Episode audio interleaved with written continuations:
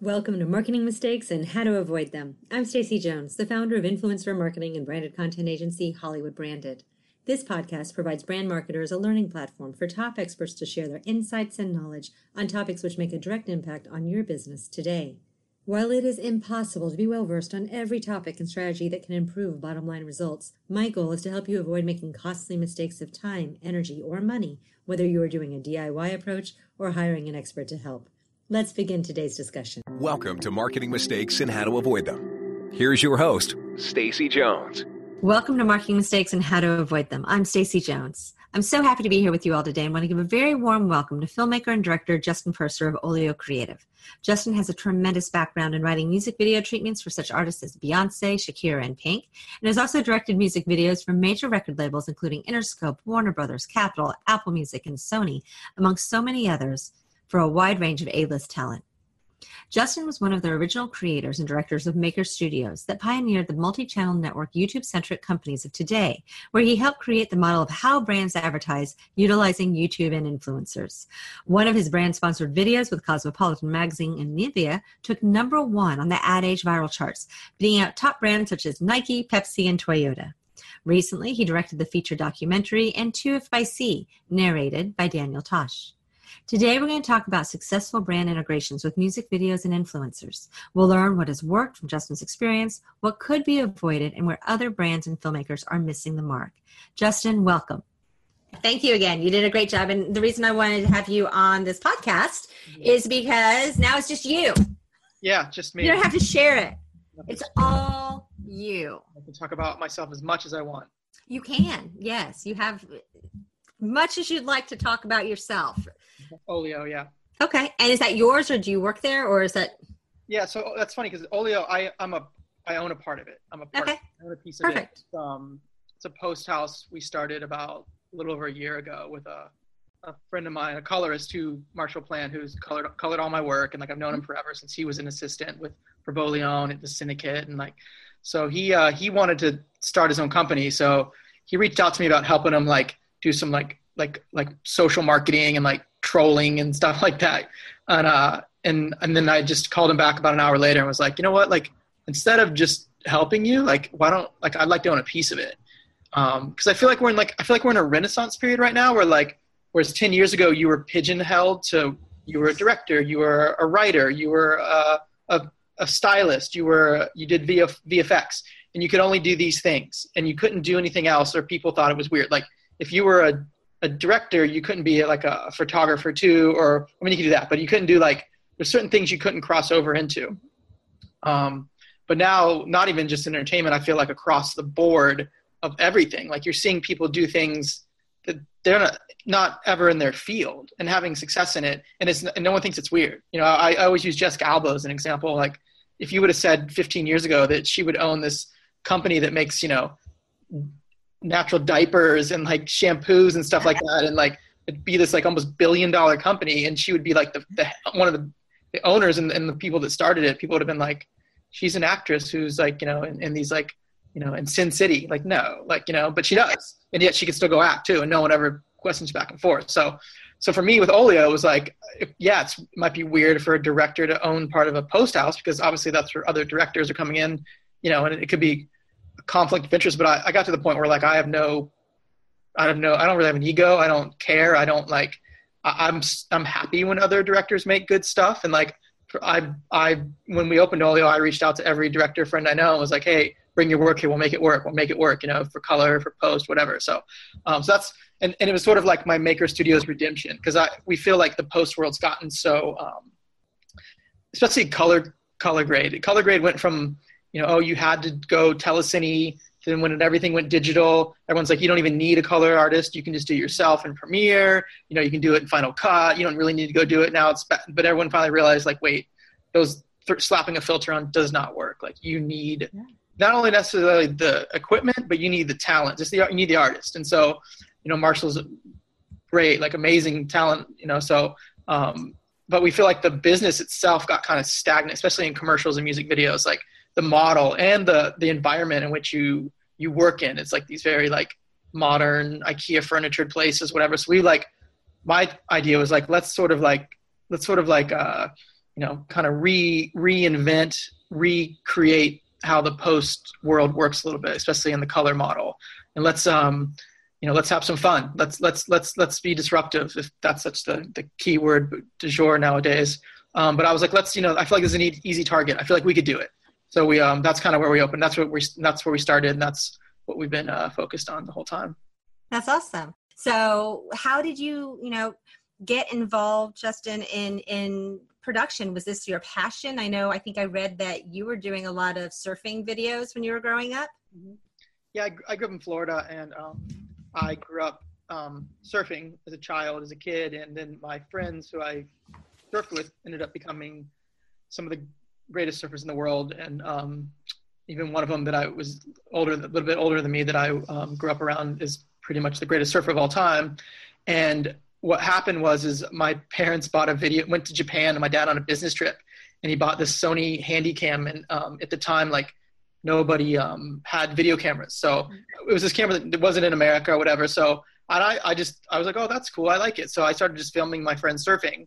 And, in, at the time, this was way before iPhone and everything, you know, like, so there wasn't a lot of cameras. So the fact that I could do that and we could go watch it was like people, blew people's minds. And it was like the quality of the, you know, that it was, we could just turn it on, plug it in, you know, to the TV. So, um, so I started just doing that. I started doing that more and more and more. And then as my friends, got really really good and started becoming you know these these amazing surfers um, i started just that's what i started doing i just loved filming him i, I just and i fell in love with it um, and i never obviously could even reach the level that they were at so i was like this just makes sense so started doing that and then um, yeah like straight off you know really young like started making surf movies you know and i started traveling with with them and, and shooting them and you know around the world and then and then I just I did that. I started that really young, and then I I went to film school, and then in Orlando, and then graduated and came back right to like making more surf movies.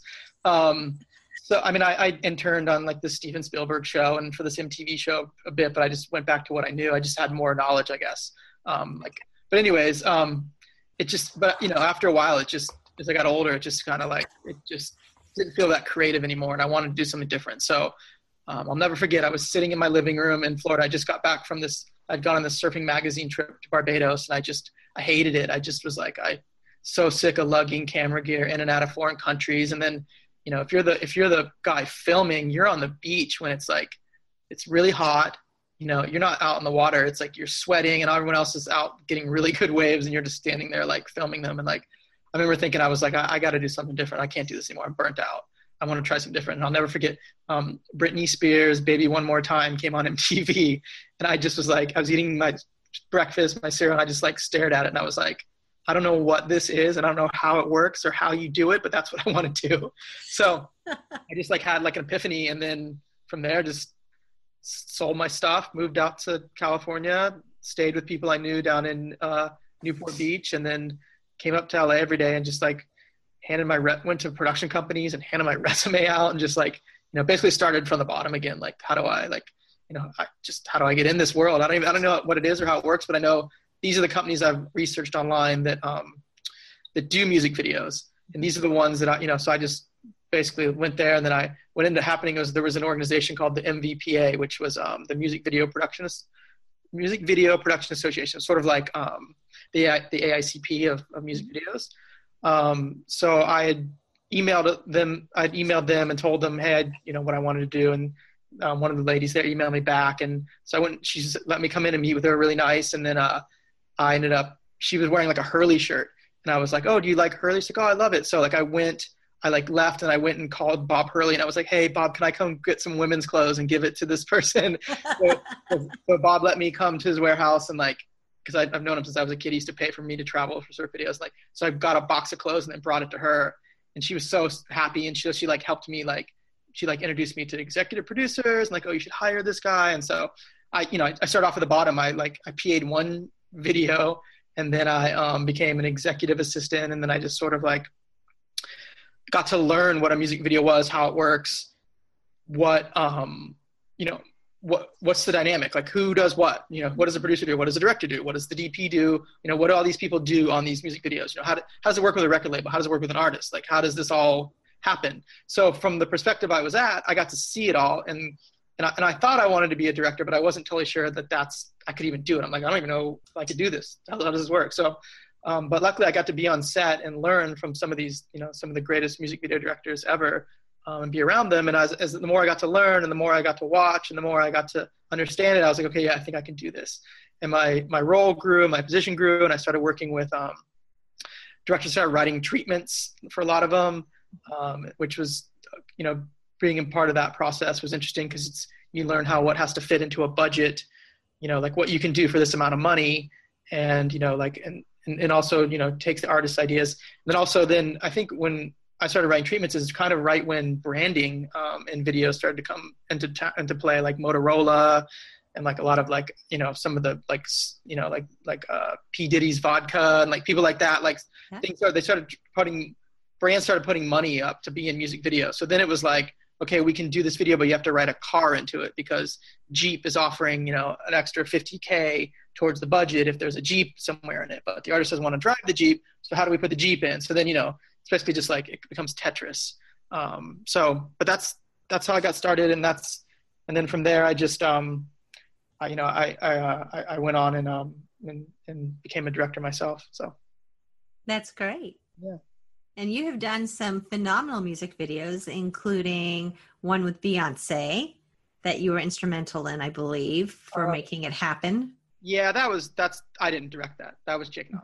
Mm-hmm. Okay. Uh, that that was um, single ladies. That was basically that that was when I was writing treatments for Jake with with mm-hmm. Jake like that. The the brief came in that he he then he did a bunch of Beyonce videos, and the brief came in that um, there was two videos. If I were a boy and um, um, uh, single ladies, and single ladies was like the throw-in video. They were just gonna they want to shoot them back to back, both black and white, and it was sort of like let's just get single ladies knocked out too, because you know this will be just it'll be easy because she's available, and we'll just knock it out in New York at the same time. But Beyonce just wants like a simple dance video. That's all she wants to do is dance. And so, but Jake, of course, being an artist and a director, he wanted to do something a little different, not just you know film her on a stage dancing. So he um, you know, was telling me, he's like, I don't know what to do. I, you know, what, what can we come up with? And I had showed him this video like a couple, um, like, like a w- couple weeks ago about a ref- prior. Um, and it was this hip hop song called Walk It Out. And someone had taken a Bob Fosse dance routine and they had put the, do- the Bob Fosse from the 60s dance routine with the, the girls with the beehive hair. Mm-hmm. Um, and they had put this hip hop song Walk It Out. They had put it under the, the girls dancing and it, and it worked. And it was, it looked like it was, it honestly looked like that Bob Fosse choreographed these women to this song. Mm-hmm. Um, so um, I showed I showed Jake that, and he was like, "What was that video you showed me?" And I was like, "Oh yeah." Then I pulled it up again and I watched it.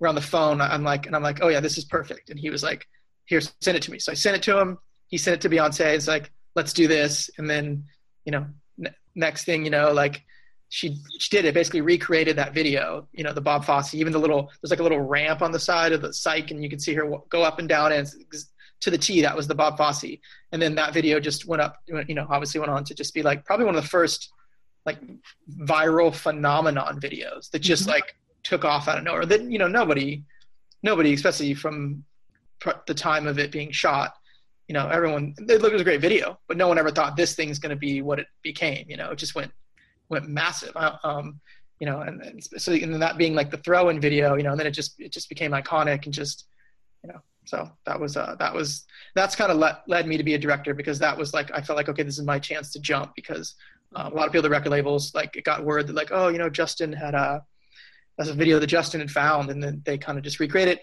and it also became um, like kind of like my interest in YouTube because it was like wow, a lot of the reason that video took off in the beginning is people recognized that that was the the Bob Fosse ma- um, mash it up video that had been on YouTube.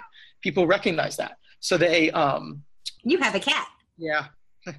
um, so yeah. Just they, wait, my dog may like bark back at your cat. Oh, okay.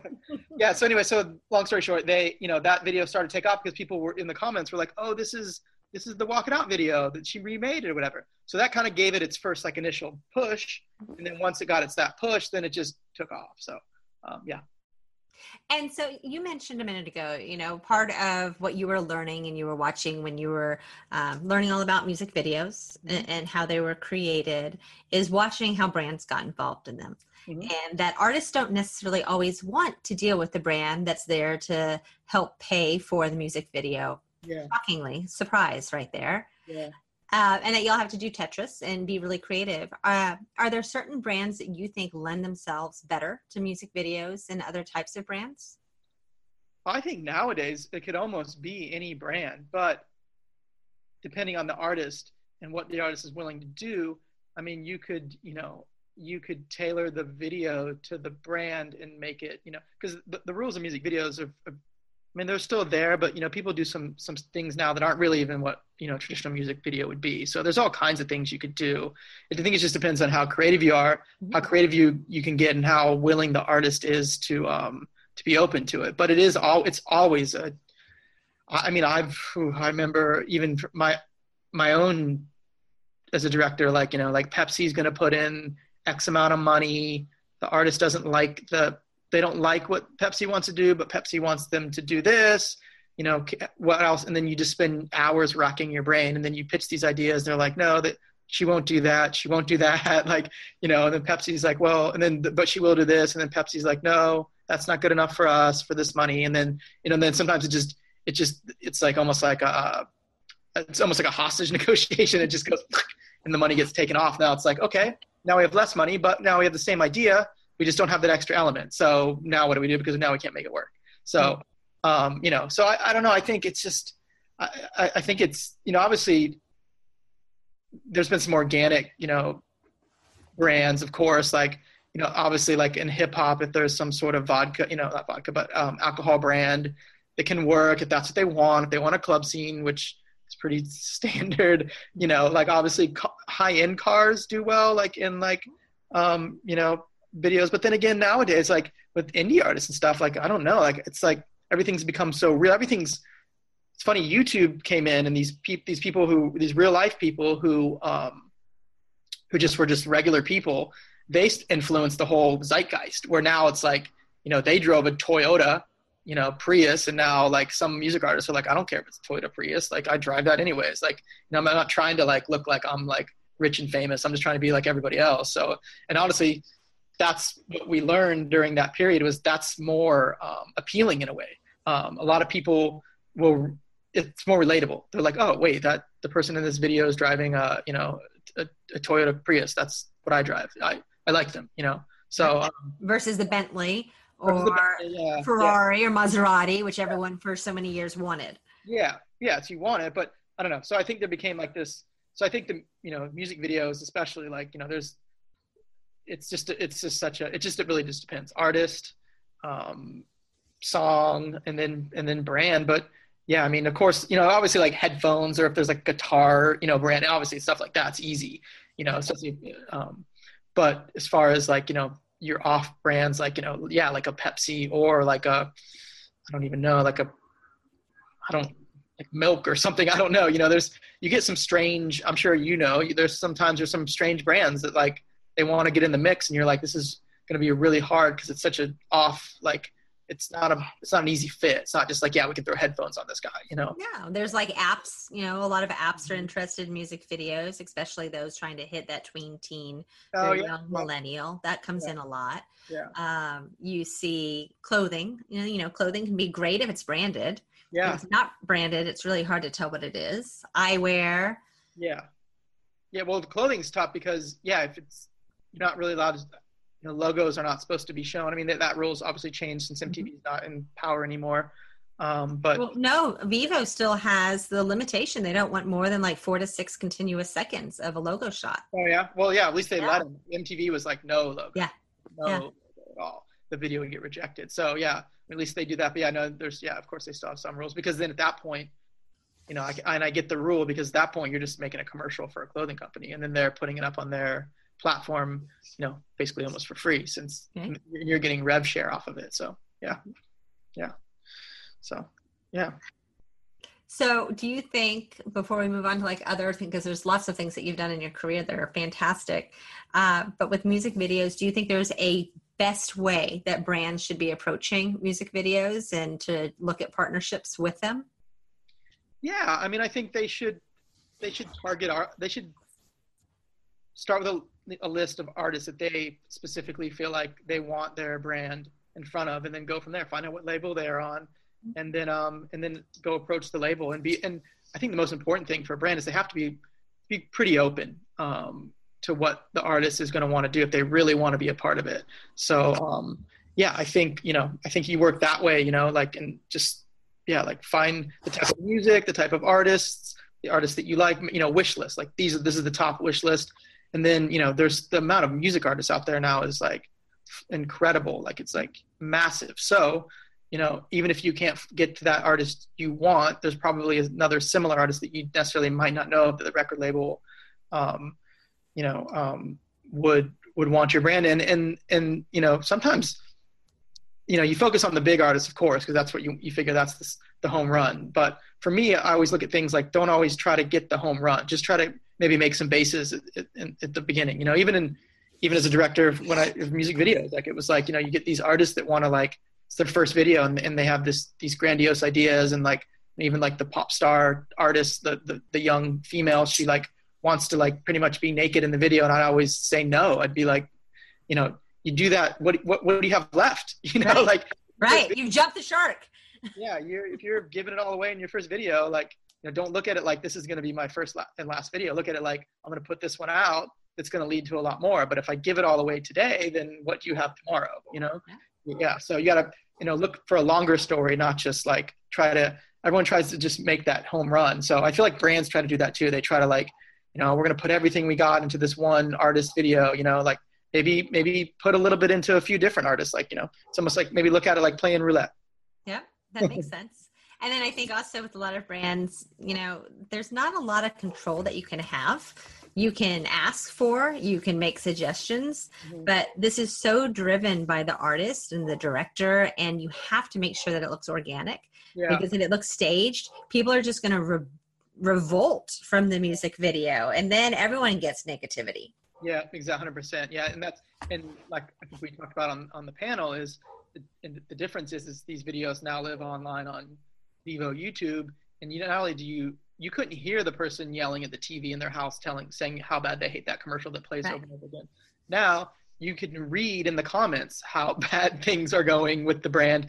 You know, you're talking about doing apps. That's cutting to an app, like like having to try to explain an app in a music video.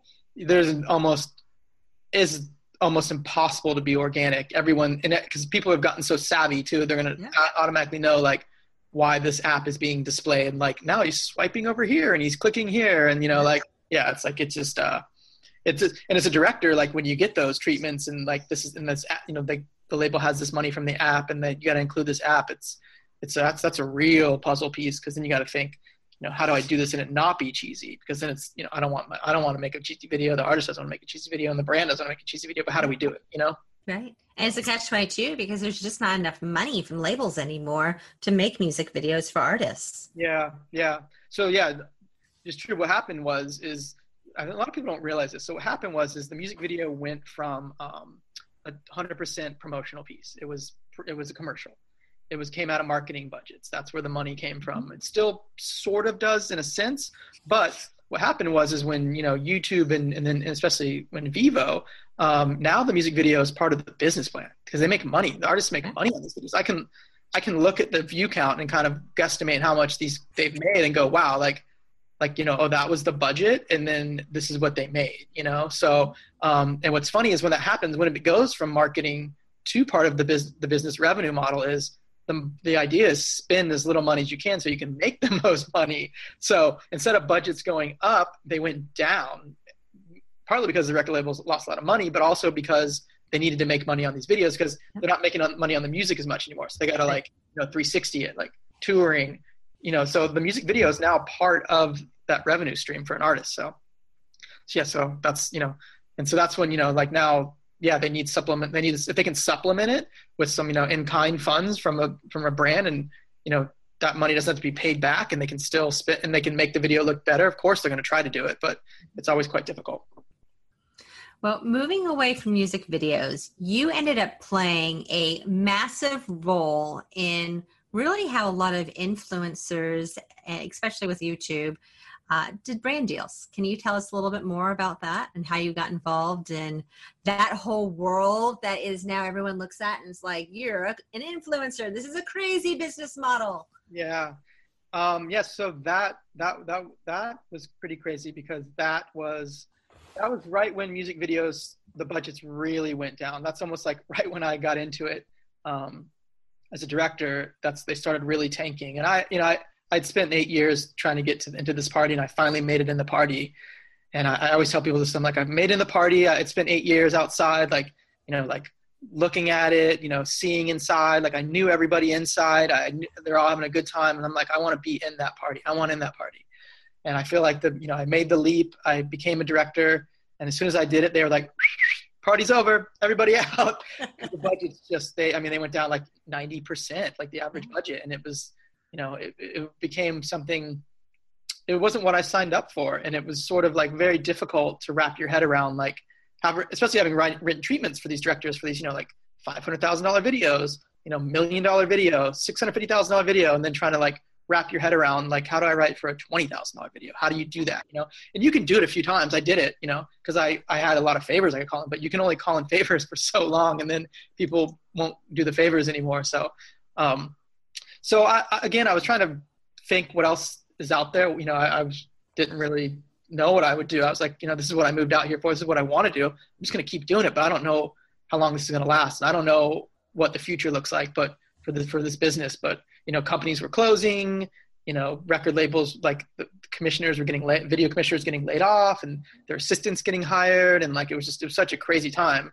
You know, you, you turn a treatment in and then the, they'd be like, oh, that person's not even here anymore. So so-and-so is going to look at it for the moment. You're like, I don't even know who that is. Like, at least I knew the other person and they knew me. So I had a better chance. So, yeah anyways, I, I just kind of stumbled upon, um, it was actually a receptionist that I, the last company I worked on staff was, was Anonymous Content.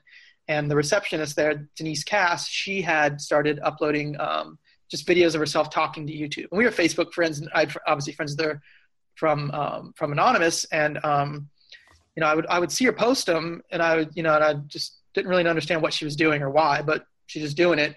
Um, and so one day she reached out to me and she was like, "Hey, I'm gonna write this spoof music video for this um, Akon and David Guetta song. Um, it was called "Sexy Bitch," and she's like, "I'm gonna call I'm gonna call it Bearded." I think bearded bitch or bearded guy or so, something like that. I can't remember now. It's a while ago. Um, but um, she's like, yeah, and I have this friend. He's he's he he does a lot of stuff on YouTube, and he's got a big beard. So we're gonna he's gonna play the girl, like he's gonna play the sexy. He's gonna be funny. So she's like, would you want to um, would you want to direct it? And I was, you know, I was you're like, oh yeah. Yeah, yeah I mean, I, I, mean, I was, wasn't doing anything. I was at home, like writing treatments and trying to book music videos and like living off unemployment. So I was like, I'm like, sure. It was like, you know, like on a Tuesday or something. She's like, yeah, here's the address in the valley. I just had to show up, and she's like, yes, there'll be like a guy there with a camera. You can just help help us make it. You know, we'll you be the director. I'm like, okay, that'll be, you know, whatever. I have nothing else to do. So I show up, and it's this kid's house, and like he's like maybe 18 and and he I, he owns the house and his name's Shane Dawson. And uh, and she's like, yeah, his name's Shane. He does YouTube stuff. And she's like, oh, and this is um, Justine. Her name's iJustine on YouTube. She does video stuff. And this is Shay Carl. And then I recognize the one, the the, the guy who done the Obama video, like who, played right. Obama. So he was there, and I'm like, oh, I know that guy. Is that why is he here?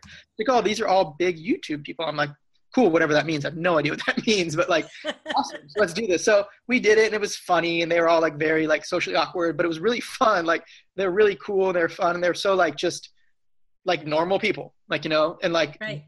and you know, and I'm just like, it was fun. So we did it. And then, you know, a couple weeks later, she was like, "Oh, do you want to come by and see the edit?" And I was like, "Sure." So I came by and I saw it, and I was like, "Oh, it came out pretty funny. Like it was, I mean, obviously super lo-fi. I mean, right. no budget. Like you know, I'm like, oh, I can't put this on my reel, um, but it's funny, whatever. Yeah, she's like, do you want your name on? it? I'm like, yeah, I don't care, whatever, put my name on it. So about a few few days later, I check on YouTube to see, you know, after they uploaded it, and it's I think at the time it had like a, almost a million views when this is like 2011 when like videos didn't get that kind of views, you know, um, it wasn't there wasn't that many people using YouTube, so I was like, whoa, what's going on here? How is this working? So I call her and I'm like, what's going on? Like, how do you, what are you doing? How are you getting views? Like that's, everyone's trying to get views now. How do you get, how did you do this on this spoof?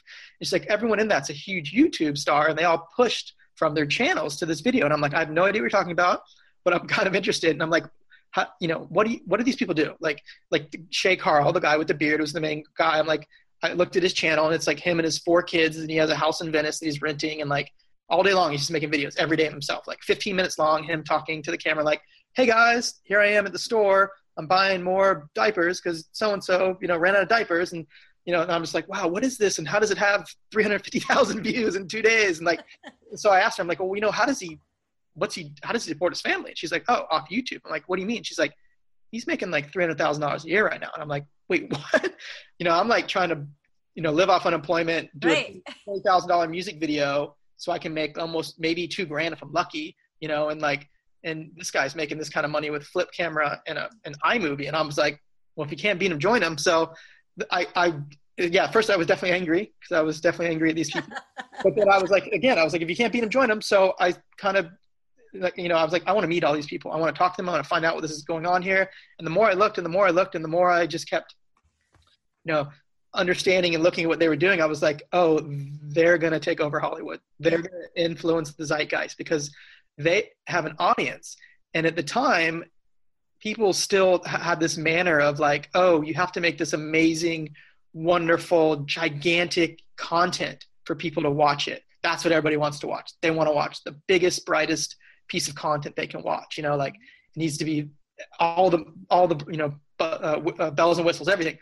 But these guys are just doing nothing. They're in their living room with a flip camera. You know, and like I was like, okay, you can say that you can say everything you want, but obviously the power of the people is speaking that this is the this is who they want, this is what they want, and they want the realness. They don't want to they don't want to be a fan, they want to be a friend. They want to feel like these people are their friends, and they do. They feel like they know these people. They feel like if this person walked into like a restaurant, they could walk right up to them and say their name, and they would know exactly who they are. So um, I was like, this is going to change everything. So I met I met with like uh, Danny Zappin and Lisa Nova and, and you know and her brother Ben. They, there was like about four or five of them, and they were we were working out of this office in Venice, and uh, you know they brought me in, and like I was sort of like the the Hollywood person because I was the only one that had like done anything. You know, I think Lisa, Lisa had been on Mad TV for a couple of things, but like as far as like a director, creator, like I was like the only person that had any kind of experience. They had some kids there with some cameras who were doing stuff, and you know, and then it just it just we just kept building it. It just kept it grew so fast, and it's one of those. I think we all have these moments in life where you don't realize when you're in it what's happening until you after it's over and then you look back and go like wow that was insane. That was crazy. Like i don't even know i don't even know what happened. Like what happened? Like that was insane. Like it just you know everything st- kept you know like growing growing. The numbers were growing. Like they were signing more talent. Like i was bringing in talent like people to sign. And like it just kept growing and growing. And then we kept moving offices and moving into like you know, and bigger offices. And, you know, and then we, you know, big agents at CAA would email the, the, our, the website and they'd be like, do you know who this agent is? And I'd be like, yeah, I know that is. And they'd be like, should I respond? I'm like, no, don't respond. Like, let's just, let's keep it, let's keep it us, you know, let's right. keep it small. Let's just keep building the frenzy, keep building the frenzy. Cause everyone wanted to know, like, how are you doing this? How is this happening? You know? Okay. Um, but on the other hand, a lot of people didn't care. Like I would go out to Hollywood, you know, functions or parties, and people were like, "What are you up to?" And I'd be like, "Oh, I'm still directing music videos but I also part of this company we started. It's called Maker Studios. And they're like, what is that? I'm like, oh, it's like YouTube. We have like YouTube celebrities and like, you know, and um and and they'd be like, they'd write it off. They didn't care. They'd be like, oh, whatever. Like they didn't. It was you know they oh it's just guys with flip cameras. You know they had make talking to the camera. They didn't care. They didn't think it was anything. Um, but then you know with that anytime you get an audience like that and, and those numbers of course now brands are, brands want to get in front of every audience they can if there's an audience they want to get in front of it because that's what you want to do as a brand so you know, I started sort of just testing the waters a little bit. Like, um, I had a I had a friend who worked at uh, Andrea who worked at Planet Hollywood who I had met, and uh, you know she I talked to her about what I was doing, and she had seen some of it, and she really she got it. Like she was one of the first people that got it. She was like, wow, like you know, and as a hotel in Las Vegas, like if I can get these people to like do something, you know, for this hotel, like this could be huge. So we we it was like 2010 i think maybe 11 something like that. We did a um, we we had this idea to do a flash mob in their casino. And um, that was when flash mobs everyone was doing flash mobs you know it's like before it just got to the point where it's like nobody wants to see more flash mobs. But like it hadn't been too saturated yet. So um, we did this flash mob. I actually had these um, grammy nominated uh, producers make a song in like three days about the hotel. And um, we made it we staged it to look like the hotel had nothing to do with it and we did did a flash mob with like 10 of the biggest YouTube celebrities at the time and then everyone we invited we had like 100 and something people in the middle of their casino which is pretty taboo for a, a you know to do so right. we made it look like they staged it and um, it you know it it went nuts. Like it was it was insane. Like at the time, like the hotel like was for sale, and it, Robert Earl, who owned the hotel, like he actually the value went up because the the like everyone wanted to go stay there. It like the song was called Famous, PH Famous for Planet Hollywood. And like the song became a hit. We ended up shooting a music video for the song that the hotel paid for that ended up being on MTV. It had Chanel West Coast um, sang on the song. Right. The, the, the, producers knew her and they had her come sing the hook. And like it became its own thing. It was crazy. Like um, Shay Carl, like who was one of the guys in the, he was like the main guy we made look like he staged it he went he we, they gave us all suites when he went there to, to, shoot it. He went in his room with his flip camera and was like filmed the whole suite and was like oh my god this is amazing. I've never stayed in a room like this before. And i think i don't know maybe to today maybe it's gone now but i know up until like a year or two ago if you if you googled best hotel room in vegas his youtube video was the first thing that came up. Wow. It just had so many views it got pushed up. Yeah. And so anytime anyone around the world was going to las vegas and googled best hotel room in las vegas that room came up his video, which was like, I mean, you wow. could as a, as a business, as a brand, like you couldn't buy that. You can't buy that, and it's it was no. totally organic. And I'll never forget. This is like I think one of the craziest things ever that sort of made it all very surreal was I'll never forget. I I would go to the hotel a lot afterwards because they gave me I could go whenever I want and stay for free. So I went. I was there one weekend, like like I think it was like three or four months later, and I got in the hotel. I mean, I got in the elevator, and these two British guys were talking about. Um, that video, the best hotel room in Vegas. They're like, we got it. We got the best hotel room in Vegas. And they're like high fiving and they're like, and they like pulled up the video on their phone in the host in the elevator. And I was like, I thought I was being like punked. I was like, is this real? Like, this is real? Like, and they're like, we're gonna do let's do let's do the flash mob in the casino. And I was like, wow, that's when it really like all kind of came together. Like, there's really these guys have a lot of power, yeah. and there's an audience, and and for there's a lot of brands and power. Um, that are going to want to get in front of it. And then it went from there to like, you know, we started getting all kinds of brands. And then I, I did that, the video for Cosmo magazine, which we actually shot at Planet Hollywood. Um, same thing. They want, it's so funny how brands want to do exactly what another brand did. Right. Because it was successful, yeah. right? Yeah. They can't think outside that box necessarily. Yeah, like, let's, and they were literally were like, they were like, let's do a flash mob in Planet Hollywood, but for Cosmo magazine and Nivea. And I was like, okay, I think we need to do something a little different. So I was able to sell them on an idea of like, kind of like this like growing music video, like kind of like it kind of just organically came into a flash mob, but not like way more, not as not as sta- not as like staging it to be yeah. fake. This was actually going to be fake. We're going to make it fake and on purpose. So we did that, and that that that took number one on Ad Age, and then it was from there on out. It was just like it was not, it was gangbusters. It was like I think every agency like took notice, and they didn't know who that was. They were like Maker Studios. What is Maker Studios? And how did they just beat you know this ad that we spent two million dollars on that has Snoop and a lightsaber and a Toyota, you know, or whatever it was, like you know, Pepsi. Or how did they get the views? And then it just was like, is the phones went went off the hook.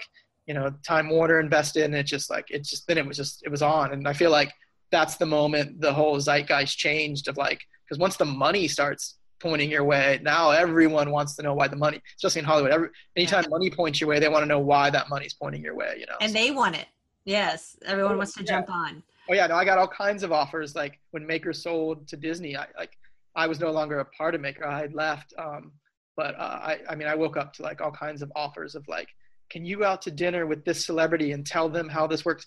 I had Oprah Winfrey's right hand guy reach out and like want to know about like what this was and how it worked and stuff like that through not just through somebody else that knew him or whatever. And it was I I got paid to consult them and stuff because it was like you know, yeah. everybody, people ignored it. And then when it happened, they were like, I want in.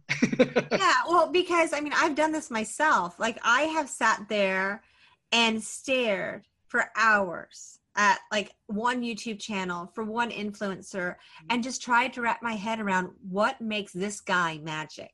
Mm-hmm. Right? Because it it is magic, but it's not tangible. You can't figure it out. It's just something and not everyone has it.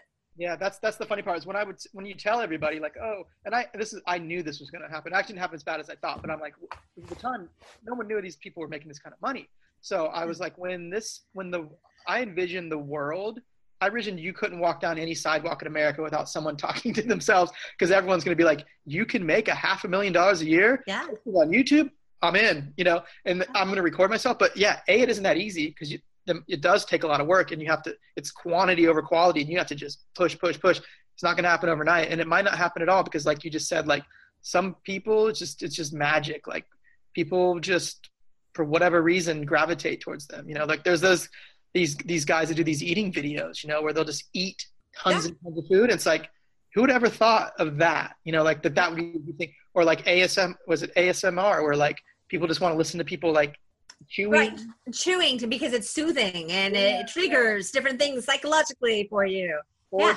if you would have told disney and nickelodeon like 15 years ago like stop spending all this money on these big shows like just have kids open boxes of toys and talk about them yeah. and every kid will want to watch that they would have laughed you out of the building and told you to leave but like that's you know so and they're making millions dollars doing yeah. that oh yeah no i've I, i've hired some of these kids for campaigns and like to help push stuff and i'm like oh yeah the money they're making you know i'm, I'm curious how this all plays out as they get older and because it's a strange this is a strange world that we're living in that hasn't played the story yet. We haven't had the kid who grew up on youtube turning you know 21 yet so no, um, the Kardashians are really kind of the most like this, I think, because they have been most under the limelight and it's going to be really interesting to see because obviously you know it's the kardashians but there's so much of their elements of what they've done with social that that you're seeing. It's a whole new level of i'm going to say the word royalty but it, it's just it's escalated people into these fiefdoms and kingdoms yeah. that are not something that we've ever experienced before mm-mm, mm-mm. you're right yeah yeah um, yeah no it's in and then you know you tie that in again like brands like they always want to be in front of the biggest audience, and so that you know these are the people, like the Kardashians, like that, you know their brand deals are incredible. Obviously, like I mean they don't even, I mean I think the Jenner girls like they barely do any because they don't have to because the ones they do are so lucrative, you know.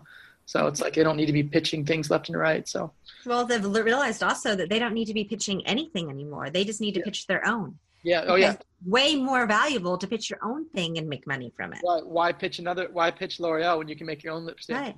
Money off it. Yeah. Yeah. And so. that's a trend I think we're going to see more and more with these influencers who are all coming in and figuring out how they can actually be entrepreneurs and now they can be the face of the campaign, the marketing behind the campaign, the brains of the campaign, and be completely self-sustained. Yeah. Oh, yeah. Yeah that's you know and the self-sustain thing is is pretty phenomenal as well like i've had you know some people at some pretty big like networks and platforms reach out to me and say hey you know we want to hire these youtube people to host shows for us you know and, the, and then they'll send me a list of who they want and like like do you know them or can you help us like you know get to them and speak their language and could you maybe help facilitate and like you know be be a part of making this work and i'm like they're not going to do it and they're like of course they're going to do it we're we're so and so and i'm like they don't care like what are you going to offer them? Money, they have it. An audience, they have it. It's not like hiring an actor. They don't need the role. They don't need it. They can, they got exactly what you said. Like they're self-sustained. Like they don't need your money and they don't need you to put them in front of anyone because they don't. They're, they're getting it already. So yeah. But with that said, you said something a little bit ago that I think is going to be interesting to see how it continues to play out. You have like Lionsgate, right? And you have some studios who are actually creating content specifically starring the influencer where the whole model now it's not oh i need an a list or a b list it's i need an influence so they can be my marketing machine yeah. which is a really interesting thing to actually see as a phenomenon it is interesting and quite difficult. I don't necessarily yeah. think anyone's you know maybe i'm maybe i'm forgetting some things but it's it's i don't think it's it's well first of all it's never that easy. You just can't hire someone you know and put them in your film and they're gonna have them act. Yeah have them act yeah. Um, you know it's the same thing sort of with the youtube spaces like you know like that you know any any youtube person with over i think at the time it was like i don't know what it is now but it was like 15000 subscribers can use the like the mat can sign up and use the massive soundstage like yeah why they don't know why or how they they they make videos in their bedroom. They don't need that stage. So right. it's like, you know, I've seen videos they've tried to make on there, and they're horrible because it's like that's not what they do. You know, they don't do that. So yeah, the, the hiring the influencer thing in your movies and in your you know for this like, there's got to be a strategy to it. Like I spent a lot of years and, and especially when we started Maker, like you know having success and failure and like and and like learning like okay yeah it's there's there's certain things you have and for me everything starts in the creative you know like if you're just going to cast an influencer into a role that already exists like your chances are low if you're going to actually craft something that has some creativity built into it that builds around what they do and who they are, perhaps, then yeah. Um, and have a specific plan already in place, a creative like plan of marketing, literally before you start shooting whatever you're shooting, like you stand a better chance than just you know. I, have gotten calls like you know people like, hey, I got put this video on YouTube. Can you um how can, can you help me get some views on it? And I'm like, no, like you already did it. Like it's up. You know, like I don't. There's no magic wand. You know, you could buy them and fake it, but if you know, you you can't just you can't just put something up and then expect someone to like get views on it. Yeah. You know, like so. Um, so yeah, so it's um, the, you know, I, I think the, the, influencer thing it's going to level out a bit because I feel like there's a lot of there's been a lot of failure with it. it well, a lot of a lot of success not reach that they thought they were going to reach with it. Um, you know, so you know, for me, like when our strategy at Maker, we had a strategy and it worked every single time. And I just, I still see to this day, like when they do cast influencers in movies and when they do cast them in commercials and stuff, I'm like, oh, they're not implementing a strategy like that. And that's why it's not going to work. But, um, you know, and yeah, so kind of. I think a lot of these influencers are used to playing their own self. They've developed their own personas, and so when they're being cast in these roles, which would be a traditional actor's role, yeah, they're not really up to that challenge because that's not what they're trained to do. Yeah. Well, it might be fun. It's not so much fun yeah. to watch. You know what was a great one? I can't remember his name, but it was the um, uh, it was a Netflix series. Um, I can't remember. I'm probably gonna. It's about the kid who draw drew the the mess, the mockumentary about drawing dicks on things at the school. Okay, I'm not sure. Um, oh man, I'm drawing. It was great. It was on Netflix.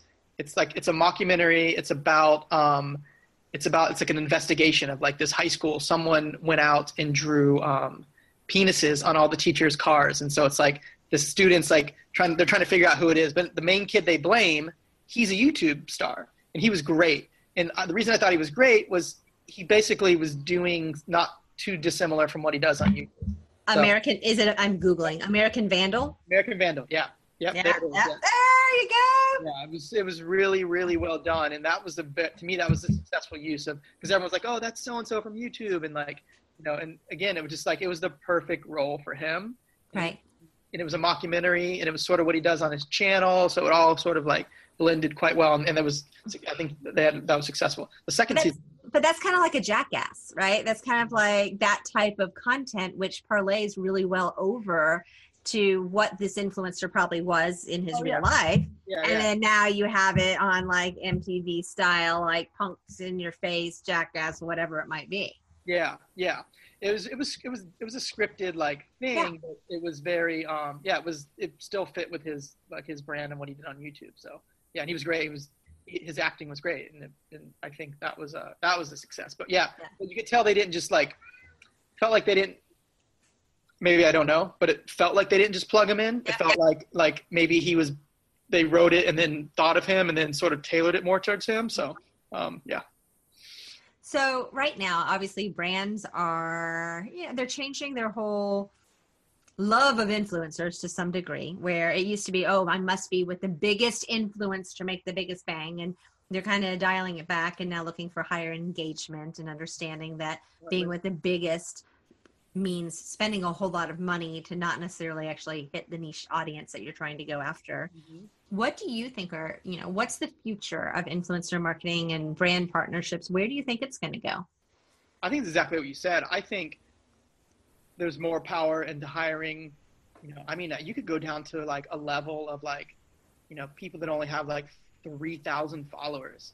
And if you paid you know if you paid a hundred you paid you paid a thousand of them you know some money you could possibly have more effect than if you could if you went to like that you know 3 million followed influencer. Because to me uh, you know the more an influencer or you know, or even a celebrity, whoever pitches products, I feel like the more they pitch, the less um, their value should be. Right, because it's it's become like a lack of authenticity, a lack of organicness. It's it's yeah. becoming you're just a shellman basically. You're, you're, it's diluted. Yeah, you're like here's this, yeah. here's this, here's this. You're constantly pitching things. So mm-hmm. when I when I put together campaigns, I always try to find oh that okay yeah that person's great. Can we find someone else that hasn't recently pitched ten different things? You know, yeah. because you, I think brands they just get excited. They're like, oh, we got so and so. They have 20 million followers. You know, it's going to be a home run. But when you start, everything's a numbers game, right? Everything in this world is a numbers game. So when you break down the numbers of like yeah, they have 20 million followers. How many, what's the percentage of those followers that are actually going to see it? Then, what are the actual percentage of those followers that are actually going to resonate with the product? From then, what's the percentage that's going to actually buy it? You know, and and and if you have someone that's pitching a bunch of stuff, it's going to be less and less and less because they're going to be like, this person's constantly pitching things, scrolling past, scrolling past. I'm subscribed, I'm following, but I don't even really care anymore because I'm sick of them pitching me stuff. I moved on. So, um, so yeah, I think there's a, I think it's going to become more like like more distributed, like not just the big ones because that doesn't necessarily always work. And then I also think it's going to become more like almost like casting a movie in a sense. Like you're going to want to spend a little time and thought into it. Like, you know, the same way like you would cast like a, you know, a, a big feature, you'd want to like get the, t- you know, the 10 headshots in front of you and right. go, you know, let's see what if, you know, and sort of like figure this out. Um, you know, because the, you know, rushing into it, like, and like I think we talked about this on the panel too, the automated thing never works. Like, you know, here we'll put this site up and then influencers can like, you know, pick what they want to do and then read what they want to read and then and then pitch the product. Like to me, that never works. Like I think we talked about it again. Like you got to have the middleman. You got to have the person that's going to speak both the languages. That's I've done a lot of that too, where I've been hired to you know be the middleman. Like okay, here's what the brand wants to do. Here's what the influencer wants to do. Like how do we how do we figure this out and make it work? So because it's um, still a very in person relationship, and you're you're not just saying here's the five bullets, go out and do it. it it's it's a conversation. Yeah, yeah, yeah. Because the one thing people gotta remember these self-made quote unquote influencer people the reason people like them is because they know that that person just did it themselves and they like that fact they like that the person is like it could be them you know it could that's a lot of them lot, girls who look up to instagram models they that's you look at them they emu, emulate it because they're like i can you know post a pretty picture myself and and steal a quote from somewhere and maybe you know like maybe it can happen for me. You know this they don't necessarily think of these people as you know once they reach a certain level of course and it's like oh my god they're so cool celebrity but for the most part they still have this mentality of like you know this they could be my neighbor. And maybe right. maybe it is my neighbor you know? Yeah. So but, like, yeah. Yeah but the brand sitting here and asking these influencers to be the director the mm-hmm. producer, the writer, the actor, the editor, the stylist, the I mean just add in everything that's all of those elements yeah. um, to it. And that's all part of what's going on here, as well as the overall visionary, because the brand can't be the visionary for this or it won't impact the audience. Yeah, yeah, exactly. Yeah. Yeah. It has to has to be authentic to the to the influencer and to their to their content. You can't hire someone that does like horror horror type content to pitch something that you want to be like, you know, fluffy and and, and, and, rainbows or whatever. I mean, you could, you just got to be really creative with it. Yeah, but, you, yeah. you throw in the cats and dogs, they're not going to be like pretty cats and dogs in that scene. Yeah, no, I mean, yeah.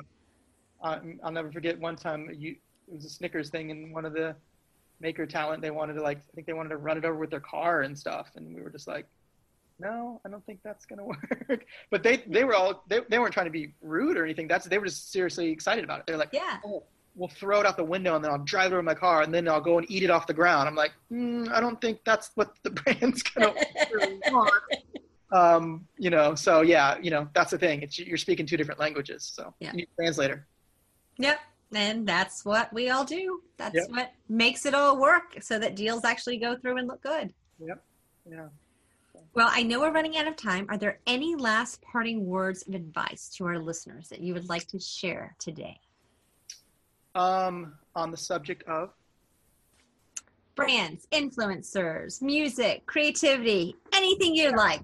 Okay. Well, yeah, on that thing, I would go back to something I said earlier, which is um, that, you know, um, t- I think everything starts in the creative. Like, you can't come in at, you know, the production point or, you know, post production point and plug things in. Like, if you're going to do it and you want to do it, you might as well start at the very beginning and give yourself build these this i mean i do this almost in everything i do now even all the projects i direct. Like i always think what's inside of this project that i can know that i can count on for at least this much? You know this many people are going to watch it. What's in this that what's the audience for this? What's the audience for this? Like so that it's built already in so that you once the product or the content or movie music video whatever is out you could tap that audience like it's because you know say it was i don't know yeah like exotic cars. Let's just use that. Like so, like okay, if I put an exotic car, I know there's an exotic car audience out there, so we can put this video out or whatever it is, and then we can go on like Facebook. Um,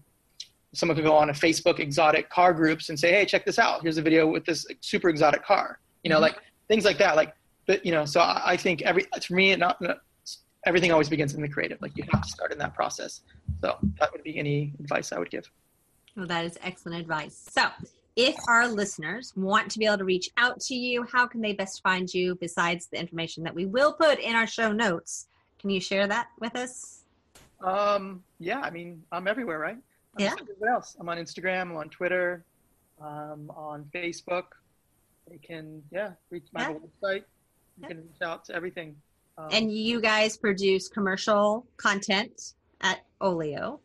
Oh yeah, Olio. Yeah, um, we uh, we actually we don't produce it. We um, post production. So post production. Yes. Yeah, mainly just Marshall uh, as a color artist right now, um, and I'm I'm sort of the creative director of the company. I'm um, helping with the marketing and the advertising okay. and just um, you know, again trying to take a different approach to how that model works. So um, we're we call ourselves we're not a post house, we're a post home. Very nice. so, yeah. Well, Justin, I cannot thank you enough for being on today and sharing everything and all of your stories. You have led and are still leading a fascinating life. So Wait, can I can I plug one thing? You can. My uh, feature documentary, and two if I see, is playing. Its LA premiere June 18th at um, the Cinemark in um, at the Howard Hughes Center at the Silicon Beach uh, Festival. So I would love for people to come out because that's something else. I had brand money for that, some in kind money, and um, it's another project that I had full creative control over, and I built things into it that I knew um, we can use to market. So yeah, and that was actually interesting because Justin, you know, I, we didn't even touch on this. It, you did something that's not so easy. You got brands to support a documentary, mm-hmm. and so do you want to share a little bit more about your documentary and what's it about? Sure. Um, it's on a pair of identical twins, um, and it's kind of their story of their competitiveness between each other. Um, and sibling rivalry, because they also happen to be two of the most iconic professional surfers in the sport. Um, I knew them since childhood. Um, and um, they just had a fascinating life of just trying to compete, kind of each establish their own identity, but on a world stage where everyone a judge sport. Um, so you know, it's the, the the friction drove their career, but then ripped their personal life apart. So um, it's a story we tell. Daniel Tosh of Tosh.0 narrates as an unreliable narrator. Again, something told, people told me I couldn't do. They're like, you can't have an unreliable narrator in a documentary, but I was like, I'm going to try it, and I did it, and it seems to work. people like it He's, he's so what's that mean? Like, what is an unreliable? So an unreliable narrator has been a part of literature forever. It's um, like Mark Twain did it. Um, yep. Forrest Gump was an unreliable narrator in, in, in the movie where he talk, you know, he says things that aren't necessarily the truth. He tells a story in a manner that is more creative than like, here are the facts, you know, like here's where they were born. Here's what we did. You know, he, he takes license to it. So, you know, in this, in my movie, Daniel Tosh, he, you know, he, since the movie's about their identity, he'll mix them up on screen and then like you know converse with them. And then you know he brings i i wanted him to be a character in the film as well. So he brings himself into the character into the film. It's not just him like you know it's just a voice in the sky. So um so yeah so that's that's i guess if i wanted to pitch something that's what i would pitch. So yeah. That is great. Well i am looking forward to watching it it sounds thank you. Come. quite interesting. You come out. It's not far from where you live. Okay. Sounds good. Sounds good. We'll chat more about that Okay. So, all of our listeners, thank you so much for tuning in to Marketing Mistakes and How to Avoid Them today. I will chat with you on our next podcast. Thank you.